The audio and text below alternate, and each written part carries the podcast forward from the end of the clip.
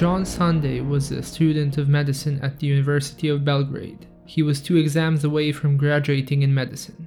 I say was since John is not with us anymore. You see, John got sick last month, and unfortunately for him, he did not have the coronavirus. It is truly unfortunate because had he been infected with COVID 19, he would have been fast tracked through the healthcare process. But since he wasn't, his case was a low priority for our medical workers. Such a low priority that no ambulance came for him when he had severe stomach pains. And once he finally got to the hospital, he was ordered around to the second, then to the third hospital, and finally sent off to the student's clinic, where he was originally examined. Lacking appropriate and specialized medical care, John died on April 21st, and the cause of death is still unknown.